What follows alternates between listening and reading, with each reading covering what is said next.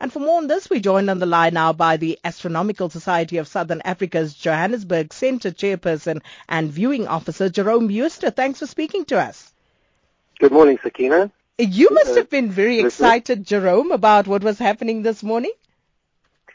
Well, yes, it was a very, very beautiful eclipse um, on all scores, of course, um, with it uh, appearing sort of very late in the morning and then setting a very beautiful uh, moon set with uh, half a eclipse visible. So this lunar eclipse, how exactly does it happen and how is it different from a solar eclipse? Um, okay, what happens with a lunar eclipse is the moon actually passes into the shadow of the Earth. Now, when you have uh, the Earth, the Sun, and the Moon in a, in alignment, uh, the Sun casts, or the Earth at least, casts a shadow into space. And with the Moon orbiting around the Earth, at some point in its orbit, and in particular when it is at full moon, when it is in what we call opposition, the opposite side of the Earth to the Sun, it then will pass through the shadow of the Earth, which of course causes the darkening of the uh, of the moon.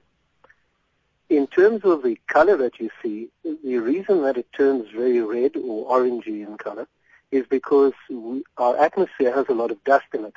And with the sun hidden completely from the moon by the larger, much larger Earth, the only light striking the moon is that that passes through our very thin atmosphere. Our atmosphere then refracts the light and of course absorbs the blue light from the sun and only lets the red light through. So we see the red light, much like we see a, reddish sunset in the evenings, we see the same phenomena on the moon.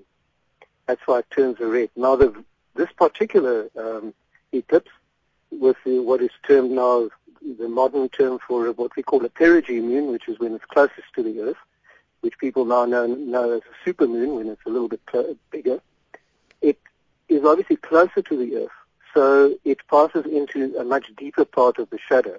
There's what we call a shadow cone coming from the Earth, which has a, dip, a different depth.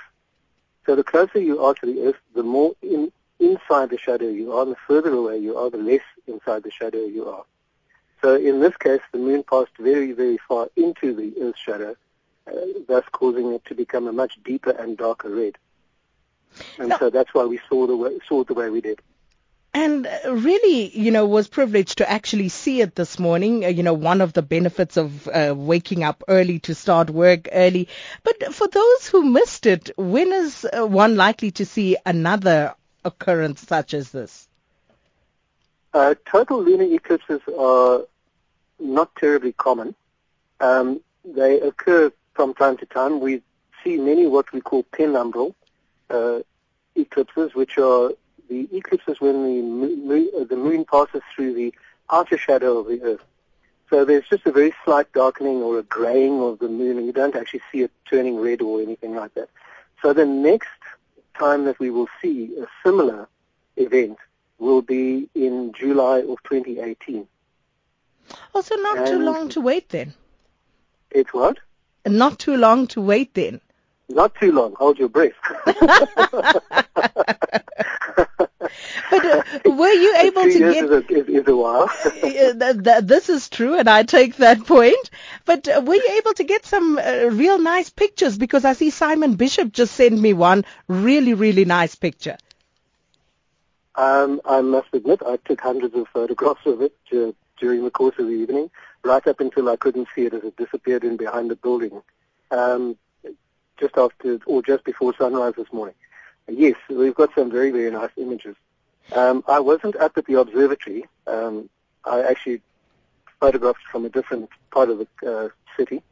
Um, there were some people up at the observatory that, uh, in fact, videoed it as well as took some photographs. So we'll have to see how that came out.